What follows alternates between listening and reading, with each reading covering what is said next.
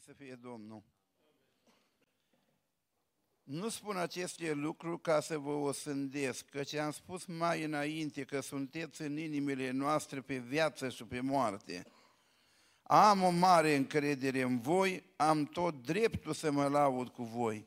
Sunt plin de mângâiere, îmi saltă inima de bucurie în toate necazurile noastre, că și după venirea noastră în Macedonia, trupul nostru n-a avut nicio odihnă. Am fost necăjiți în toate chipurile, de afară lupte, din lăuntru temere. Amin. Vă rugăm să le ocupați locurile. Venirea mea în seara asta e absolut întâmplătoare. Cu alte probleme am venit, alte gânduri am. Dar dacă dumneavoastră vreți la întâmplarea asta să puneți ghilimele, treaba dumneavoastră. În Ieremia, capitolul 18, se duce marele proroc în casa olarului. Și în versetul 4 spune că s-a întâmplat așa cum se întâmplă câteodată, că noi izbuti vasul. Eu cred că olarul ăla făcea 100 de oale fără greșeală. Dar atunci s-a întâmplat cu o greșit. Eu acolo am pus ghilimele la întâmplare. S-au plecat rut să culeagă spice. Și s-a întâmplat că o nimerit tocmai pe ogorul lui Boaz. Băi, ce întâmplare! Apoi eu spun că la voi sunt din întâmplare venit, cu alte probleme.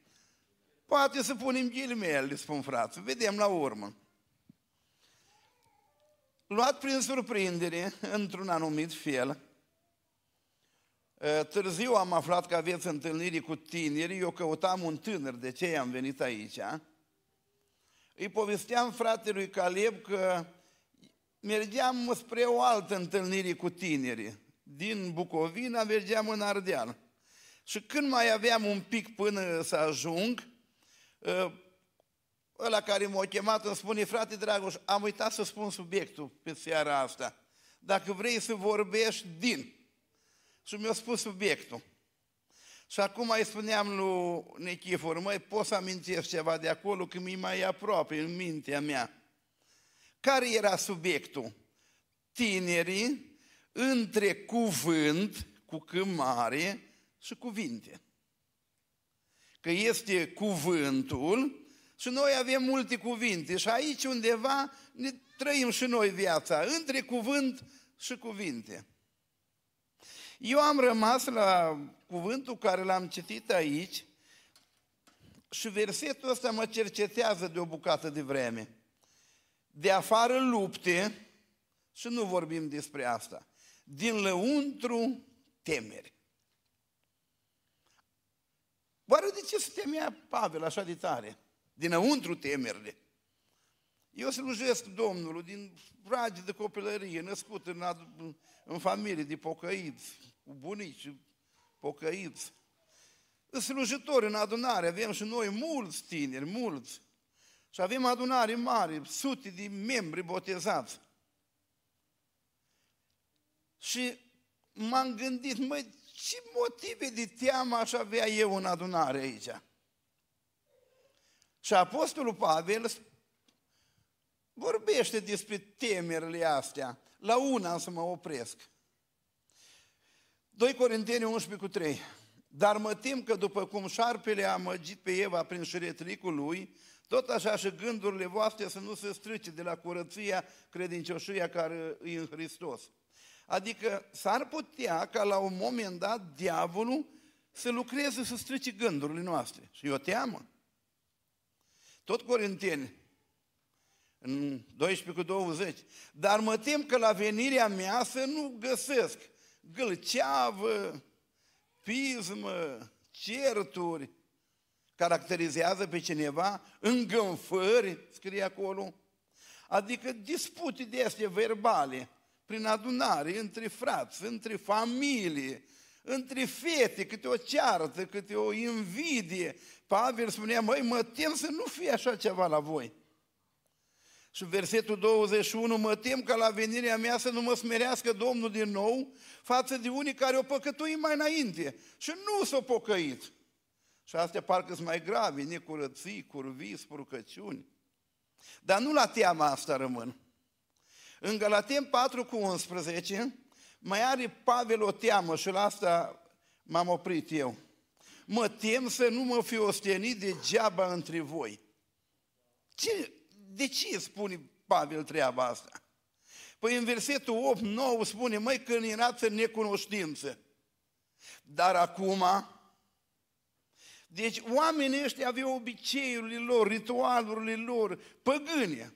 Și Pavel le-a explicat cum e cu pocăința, cu slobozenia în Hristos și constată că voi iar ține zile, sabate, luni, aveți porunci de astea omenești. Adică nu-L cunoșteau pe Dumnezeu. Când nu cunoșteați, dar acum ar trebui să cunoașteți. Ignoranța. Asta era teama lui Pavel.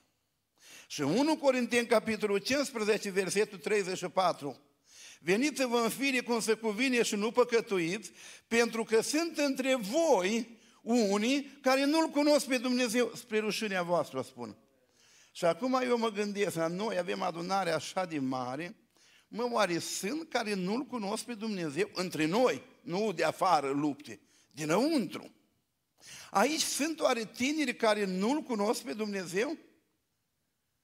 Apoi tinerii ăștia și membrii ăștia din adunare trecuți în registru, sunt cu drepturi de pline. Doar ei se ridică la adunarea generală, fac propuneri, trasează direcții, băi, așa ar trebui. Îi dai hârtie și votează, are drept la vot, dar el nu-L cunoaște pe Dumnezeu. Ioan 17, 3 spune și viața vesnică este aceasta, să te cunoască pe tine, singurul Dumnezeu adevărat și pe Iisus care l-ai trimis tu. Acum, noi cunoaștem pe Dumnezeu? Ioan 1 cu 1. La început era cuvântul, cuvântul era cu Dumnezeu și cuvântul era al cunoaște pe Dumnezeu. Înseamnă să cunoști cuvântul. Eu am predicat odată că Enoch a umblat 300 de ani cu Dumnezeu. Apoi a fost răpit. Mă, măi, oare cum umbla? Mergeau doi pe stradă, așa. Bun, nu, nu știu, nu, nu pot imagina cum a umblat. Dar cum să umblu eu cu Dumnezeu? Dumnezeu în al treilea cer, Iisus și eu sunt la Cluj. Cum să umblu eu cu Dumnezeu toată ziua? Ca să umbli cu Dumnezeu, trebuie să umbli cu cuvântul lui Dumnezeu. Să umbli în cuvânt. Și acum, tânărul între cuvânt, cu câmare și cuvinte. Vorbim întâi de cuvânt. Ca să umbli în cuvânt, ca să umbli cu Dumnezeu, trebuie să-L cunoști pe Dumnezeu. E greu până aici? Cunoașterea asta are izvoare multiple. Odată Ioan 5,39, cercetați Scripturile pentru că socotiți că în ele aveți viață veșnică și tocmai ele mărturisesc despre mine. Cum stați cu cercetarea Scripturilor? Este o cunoaștere prin Duhul, Marcu 2 cu 8. Îndată Iisus a cunoscut prin Duhul. Ce gândeau ăia și le-au zis. Da? Deci e o cunoaștere prin cercetarea Scripturii, e o cunoaștere prin descoperirea Duhului. Și este o cunoaștere pe bază de experiență. Un om care a avut experiență cu Dumnezeu, îl cunoaște pe Dumnezeu. Dumnezeu să ne dea cunoașterea asta. Păi ca să fim mai aproape de cuvânt, trebuie să cunoaștem cuvântul. Că ignoranța sau necunoașterea îi foarte, foarte periculoasă. În primul rând, afectează învățătura. Afectează învățătura. Că înainte de versetul 34, 1 Corinteni 15, 33, acolo e o categorie de oameni care spune ă, tovărășiile rele strică obiceiurile bune. Eu am observat prin multe adunări și la noi în adunare avem tineri foarte buni. Îs mai buni acum ei decât atunci cum eram eu când eram tânăr ca dâns. Și eu recunosc, îs mai pocăiți ei. Dar totuși avem așa câte unul, câte una. Și spune Biblia că muștele moarte cresc unde lemnul de preț al negustorilor. E câte o muscă moartă care îi strică și aspectul, vezi acolo 50 de surori cuvincioasă, pocăite, și una ca o căpriță între ele acolo, parcă strică aspectul. Și nu numai că e vorba de aspect, cine mai cumpără un de lemn de la negustor când vezi că are câteva gâze deasupra moarții? Nu, nu mai cumpără nimeni, dar și ea cresc, îi schimbă și gustul. Și acum eu am spus că prieteniile, tovărășiile reale strică obiceiurile. Sunt infiltrați printre noi băieți și fete care fac de servicii adunării și lucrările lui Dumnezeu. Ei vin cu ideile lor, vin cu părerile lor și, din păcate, mai atrag de partea lor. Deci atenție întotdeauna la prieteniile care le aveți. Oamenii ăștia nu cunosc Biblia, ei contestă, dacă vreți, cuvântul, contestă învierea. Și întreba unul, dar cum vor învia morți? Și Pavel îi explică așa de frumos, nebun ce ești. Așa începe explicația. Pentru că ăștia nu cred cuvântul și promovează cu totul altceva. Arată acolo în Corinteni, să bem, să mâncăm, că mâine deci promovează plăcerile de o clipă ale păcatului, promovează uh, plăcerile din ziua de azi. Păi dacă nu înviere, dacă nu e judecată, dacă nu se împlinește Scriptura, eu n-am o predică escatologică acum, că nici nu mă pricep tare la asta.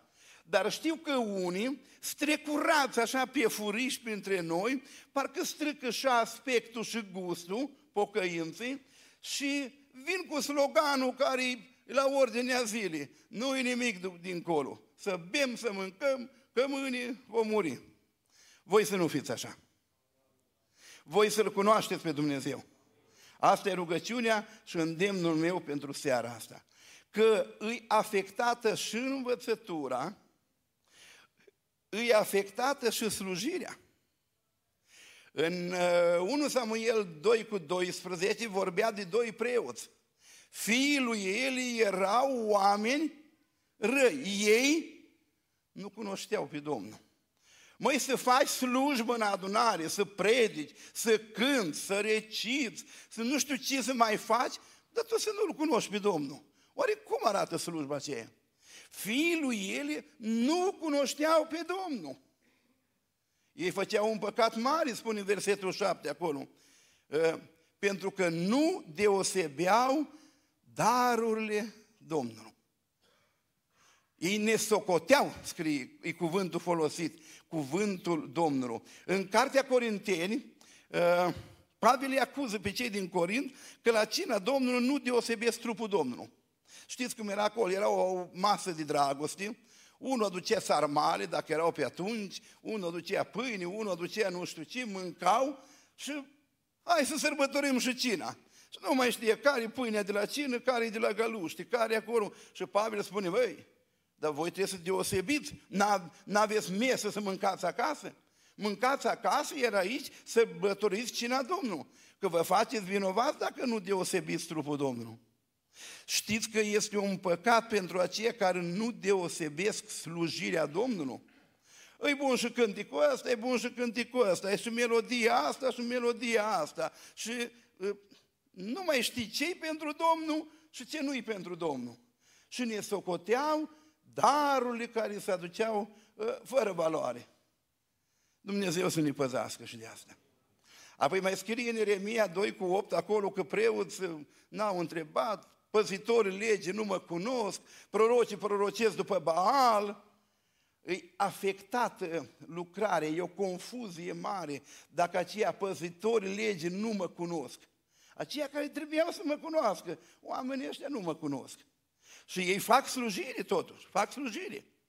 Odată ne socotesc darurile, odată e o confuzie mare în tot ce lucrează și sunt un fel de oportuniști din ăștia, că spune un verset acolo, parcă în versetul, nu știu, 27, că ei zic lemnul, tu ești tatăl meu, dar când au necazuri, scoală-te și scapă-ne. Nu vi s-a întâmplat că vă rugați rar, postiți rar, și când aveți un necaz, un examen, o, o restanță, ceva, Doamne, scapă-mă, dar asta nu e slujire veritabilă, nu-L cunoști pe Domnul. Tu trebuie toată viața și în orice clipă să fii la dispoziția Domnului. Dumnezeu să ne ajute. Ignoranța, necunoașterea, afectează învățătura, afectează slujirea și afectează trăirea de fiecare zi. Că fiul lui Eli mai făcea un păcat mare, mare, mare și tatăl s-i-a mustrat uș- Bă, ce aude o femeie nu este bine. A auzit că ei se culcau cu femeile de la ușă. Acolo erau păcate de curvie. Totuși ei făceau slujbă. Da? În uh, Ieremia cât? 9 uh, cu 3. Au limba întinsă ca un arc, spun minciuni. Deci, astea străiri zilnice. Să fii în casa lui Dumnezeu, să fii trecut în registru la Betania, la pocăit și să nu-L cunoști pe Domnul e o tragedie. Atunci, tânărul între cuvânt cu câmare și cuvinte. Dar n-aș vrea să mă leg de cuvintele astea care le folosim noi și despre care vom da pentru care vom da socoteală. Că în ziua judecății, omul va da socoteală pentru orice cuvânt nefolositor care i-a ieșit din gură, da? Spune Pavel acolo în Efesem 4, să nu să audă cuvinte porcoase, glume proaste, vorbe nechipzuite, ci mai degrabă un cuvânt care să aducă zidire. Vorbiți între voi cu san, cântări de laudă, cântări duhovnicești, cântând lui Dumnezeu cu mulțumire, Efeseni și multe alte recomandări avem despre vorbe. Dar tot despre cuvinte, deci când vorbesc despre cuvânt, un singur gând să avem. Noi trebuie să cunoaștem cuvântul. Adică trebuie să-L cunoaștem pe Dumnezeu. Omul care nu-L cunoaște pe Dumnezeu, îi afectat în ce privește învățătura, slujirea și trăirea lui zilnică. Ne rugăm în seara asta ca Domnul să ne dea un duc de cunoaștere în voia Lui și să ni se lasă descoperit. Pentru asta avem și noi partea noastră, că un băiet când uh, vede o fată și îi place de fată, are el niște metode, nu vă dau eu idei ca să o cunoască. Face el ceva ca să o cunoască. Ei, tot așa face și cu Dumnezeu. Folosiți metodele astea să vă apropiați de Dumnezeu, să aveți experiență cu Dumnezeu, cercetați cartea lui Dumnezeu, Dumnezeu să vă ajute. Vorbesc de cuvinte, dar tot de cuvinte bune, nu de cele rele. Cum ar trebui să fie cuvintele noastre? Spune în uh, Faptele Apostol, parcă în capitolul 14, versetul 1, că Bar, Pavel și Barnaba au vorbit uh, în așa fel încât o mare mulțime de iudei au crezut. Eu, eu vorbesc și eu, doar vedeți că vorbesc. Doar vedeți că vorbesc, vorbesc mult, câteodată prea mult. Dar am rămas la expresia, o vorbit în așa fel încât mulți au crezut. Mai cum a vorbit Pavel ăsta, mai? Că și eu vreau așa, exact ca dânsul vreau și eu. Vreau să vorbesc ca cei care mă ascultă să rămână zidiți, să mă creadă. Toată vorbim mult și voi căscați. Să băi, nu-i bun felul ăsta. Pavel și Barnaba au vorbit în așa fel. Câteva recomandări. Și spun amin acum aia. Că e frate Liviu invitat și cu frața. Vorbirea voastră să fie hotărâtă. Da al vostru să fie da și nu al vostru să fie, știți cuvântul ăsta, da? Dincolo că sunteți hotărâți, fără multe negocieri, fără multe, uh, știu eu, sta de vorbă cu cineva, vorbe cu două înțelesuri, interpretări, așa, vorbirea voastră să fie hotărâtă. Da, da, nu, nu. Și aici mai uh, accentuez un lucru dincolo de vorbirea asta hotărâtă, trebuie să fii hotărât în a împlini ce ai spus. Păi dacă la ora 9 ne întâlnim, tu nu vii la 9 și jumate căscând că am uitat sau că am adormit sau ți-ai dat întâlnire, că ai promis un lucru. El nu și ia vorba înapoi, dacă face un jurământ, în paguba lui. Știți ce se întâmplă la pocăi și la fete și la băieți? De foarte multe ori nu se țin de cuvânt. Tratând de asta că nu e un păcat mare, e un păcat totuși. Daul vostru să fie da și nu să fie nu. Amin? Noi intrăm în cereri de căsătorie când un băiet, știu eu, cerut trei fete în căsătorie cu buchet pe toate trei. Noi intrăm acolo, că acolo e ter- vorba lui Ungureanu, acolo e teren moale, acolo greu ieșim de aici. Nu? Rămânem la, la misiune, rămânem în seara asta. Dau vostru da și nu nu. Doamne ajută-ne. Mai să vorbim clar. Domnul Iisus în Marcu 4,33 le vorbea așa după cum erau ei în stare să priceapă. Eu n-am un vocabular foarte sofisticat, îmi place limba română, mai sclântesc limba câteodată, copiii mă corectează și când am făcut acordul bine, dar la mine în sat acordul bătrânii le acceptă, la voi, studenți de la Cluj, un pic mai greu, știu asta. Dar vorbim clar. Măi, dacă vorbești cu un nivel, și ăștia au un nivel de pregătire, păi nu veni tu cu niște cuvinte care nici tu nu înțelegi bine. Domnul Iisus uita cu cine sta de vorbă și le vorbea după cum erau ei în stare să-L înțeleagă. Asta înseamnă o vorbire înțeleaptă. Deci o vorbire hotărâtă, o vorbire clară pe înțeles, o vorbire sănătoasă. Scrie în Tit, capitolul 2, versetul 8, în învățătură, dă dovadă de o învățătură sănătoasă.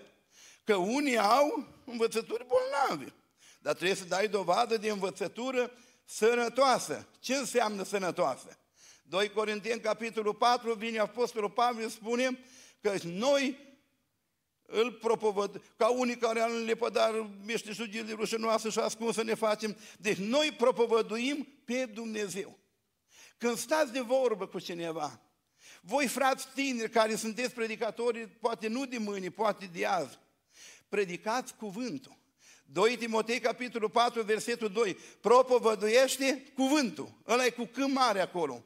De foarte multe ori venim cu fel de fel de filozofii, cu fel de fel de uh, imaginații și din cauza copacilor nu mai vedem pădurea, știți?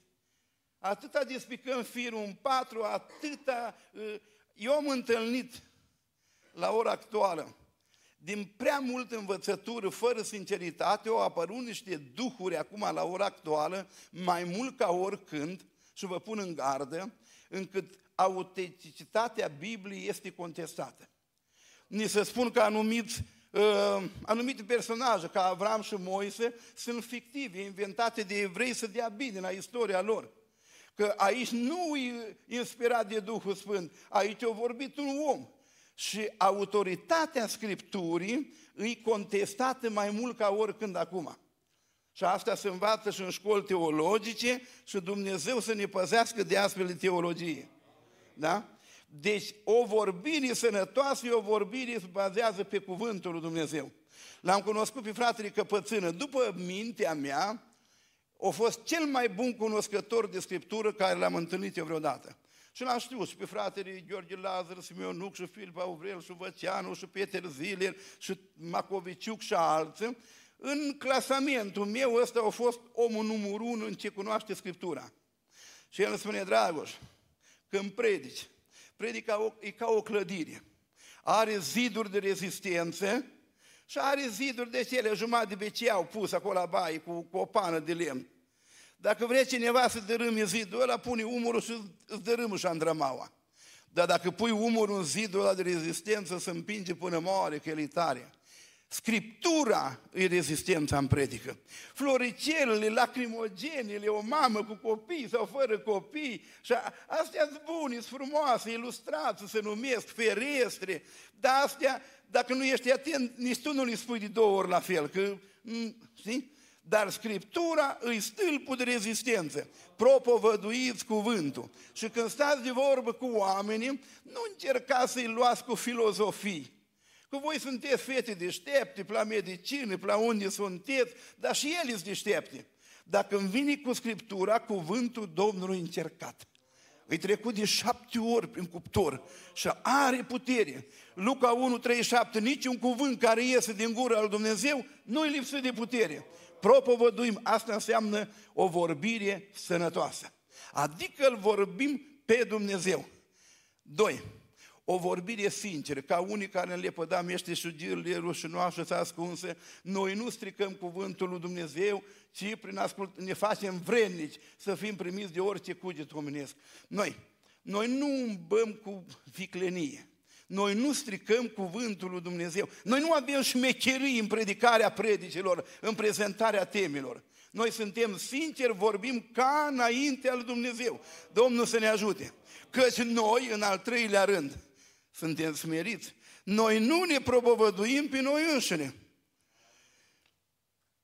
Eu am participat la multe lucrări făcute de Dumnezeu. Vindecări, botezuri, eliberări. Și voiam să încurajez adunarea. Să spun, Dumnezeu lucrează, odată am fost la Sucevița, Domnul vindecat unul, fraților, era o tânără bolnavă, i-am făcut ungerea cu Domnul vindecatul, nu era nimic rău. Și odată un frate mai în vârstă îmi spune, nu vă spun cine, Apostolul Pavel a fost în cer. Băi, și ce-a văzut el acolo, o venit și le-a spus, cunosc un om care acum 14 ani a fost răpit, și că folosește asta la persoana treia. A fost un frate, a făcut ungerea, erau niște frați, ca nu cumva să apară uh, un pic de mândrie.